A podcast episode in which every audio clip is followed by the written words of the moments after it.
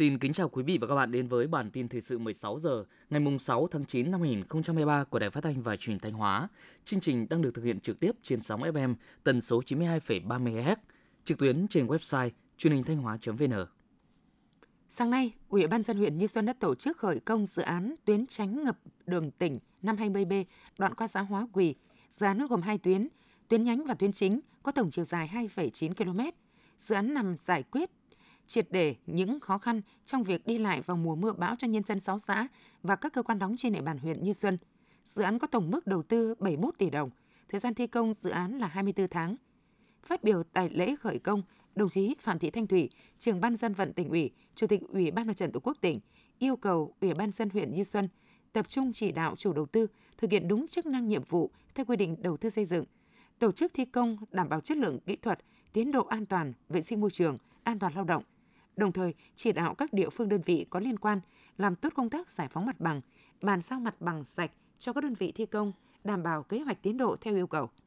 Sáng nay mùng 6 tháng 9, tạp chí Diễn đàn Doanh nghiệp phối hợp với VCCI Thanh Hóa và Hội đồng Cố vấn Khởi nghiệp Đổi mới Sáng tạo Quốc gia đã tổ chức khóa đào tạo mô hình kinh doanh và phân phối trên kênh thương mại điện tử cho các doanh nghiệp khởi nghiệp khu vực Bắc Trung Bộ – trong thời gian 3 ngày, từ ngày mùng 6 đến mùng 8 tháng 9, các doanh nghiệp khởi nghiệp, doanh nghiệp mới thành lập sẽ được dạng các giảng viên là chuyên gia kinh tế, các thành viên hội đồng cố vấn khởi nghiệp đổi mới sáng tạo quốc gia giới thiệu, truyền đạt những nội dung về khái niệm mô hình kinh doanh, những định hướng xây dựng phân khúc khách hàng, giá trị sản phẩm. Các doanh nghiệp cũng được hướng dẫn xây dựng kênh phân phối, tiếp cận khách hàng theo thương mại điện tử, kế hoạch phát triển thương mại điện tử, đa kênh, chiến lược và các bước thiết lập gian hàng trên các sàn thương mại điện tử như Shopee, Lazada, Tiki. Các doanh nghiệp cũng được giao lưu, chia sẻ kinh nghiệm thực tiễn từ các doanh nhân địa phương kinh doanh hiệu quả trên sàn thương mại điện tử.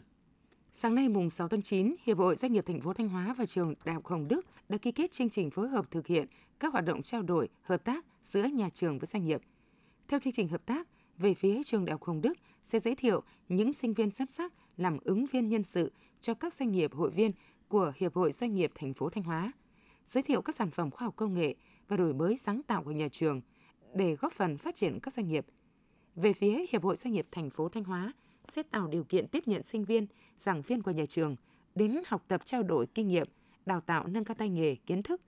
Bên cạnh đó, hai bên cũng thống nhất phối hợp tổ chức các buổi hội thảo theo chuyên đề về phát triển kinh doanh, đổi mới sáng tạo, khoa học công nghệ hoặc sản phẩm mới, tổ chức các chương trình đào tạo, diễn đàn phù hợp. Sáng nay mùng 6 tháng 9, tại huyện Quảng Sương, Ban Thường vụ Liên đoàn Lao động tỉnh tổ chức lễ gắn biển công trình chào mừng Đại hội Công đoàn tỉnh Thanh Hóa lần thứ 20, nhiệm kỳ 2023-2028. Các công trình gắn biển gồm công trình cầu Lộc bắc qua sông Lý, km 1 cộng 600,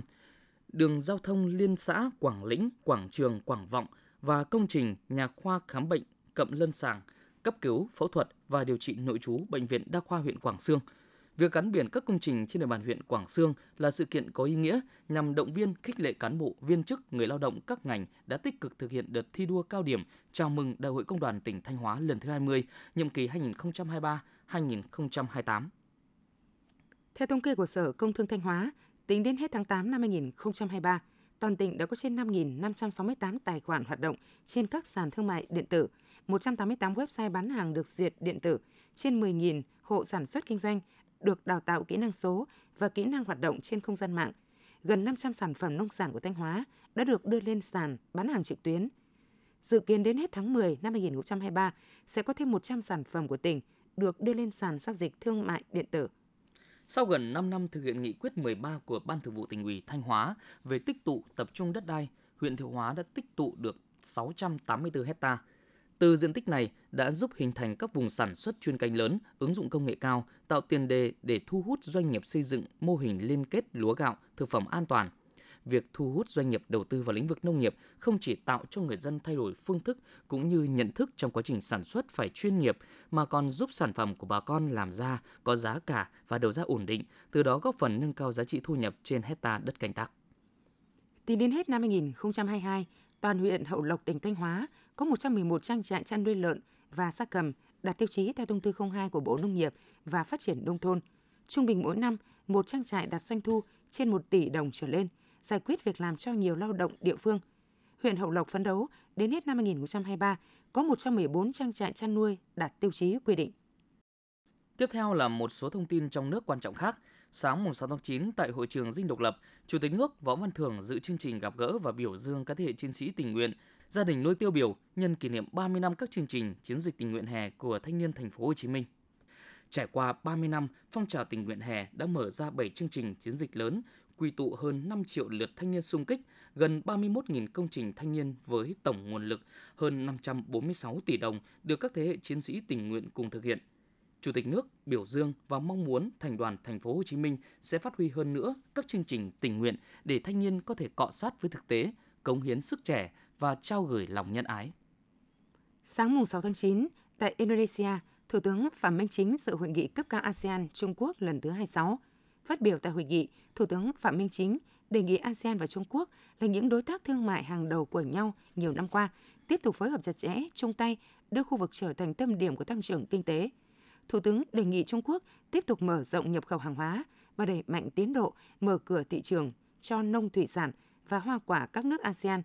trong đó có trung chuyển qua Việt Nam, đồng thời phối hợp duy trì thông quan thông suốt trong bối cảnh nông sản đang vào cao điểm thu hoạch và nâng hạn ngạch hàng hóa quá cảnh đường sắt Trung Quốc đi nước thứ ba. Tin tức từ Hiệp hội Chế biến và Xuất khẩu Thủy sản Việt Nam, tháng 8 năm 2023, kim ngạch xuất khẩu thủy sản ước đạt 846 triệu đô la Mỹ, tuy vẫn tăng hơn 15% so với tháng 8 năm 2022, nhưng đây là mức tăng trưởng âm thấp nhất trong 6 tháng qua và doanh số cao hơn hẳn so với những tháng trước – Ước tính hết tháng 8 năm 2023, doanh số xuất khẩu đạt gần 5,8 tỷ đô la Mỹ, vẫn thấp hơn gần 25% so với tháng 8 đầu năm 2022. Tính lũy kế 7 tháng đầu năm 2023, xuất khẩu cá ngừ của Việt Nam sang thị trường Hàn Quốc đã tăng gấp 2,5 lần cùng kỳ năm 2022, đạt hơn 7 triệu đô la Mỹ. Đặc biệt, nhóm sản phẩm cá ngừ chế biến và đóng hộp tăng mạnh nhất. Cá ngừ đóng hộp xuất khẩu tăng 468% so với cùng kỳ năm 2022. Theo Hiệp hội Chế biến và Xuất khẩu Thủy sản Việt Nam, trên thị trường Hàn Quốc, Việt Nam đang là nguồn cung cá ngừ lớn thứ 8, nhưng lại là nguồn cung cá ngừ chế biến và đóng hộp lớn nhất trong nửa đầu năm 2023. Tại thành phố Huế, Ủy ban nhân dân tỉnh Thừa Thiên Huế phối hợp với báo Người lao động vừa tổ chức chương trình tự hào cờ Tổ quốc. Theo đó, chính quyền và nhân dân Thừa Thiên Huế được trao tặng 15.000 lá cờ Tổ quốc, trong đó 5.000 lá cờ tặng ngư dân từ hợp phần triệu lá cờ Tổ quốc cùng ngư dân bám biển và 5.000 lá cờ tặng các chiến sĩ, đồng bào biên giới và 5.000 lá cờ tặng tỉnh đoàn từ hợp phần đường cờ Tổ quốc.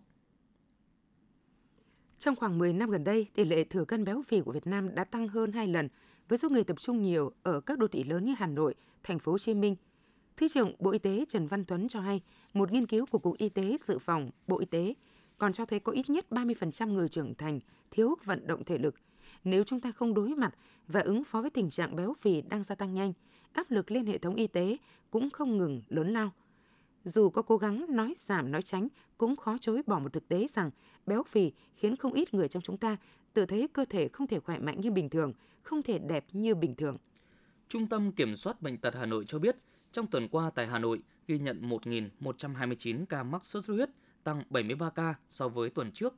và cũng là tuần ghi nhận số ca mắc nhiều nhất kể từ đầu năm 2023. Trong đó ở quận Đống Đa là 105 ca, quận Cầu Giấy 86 ca.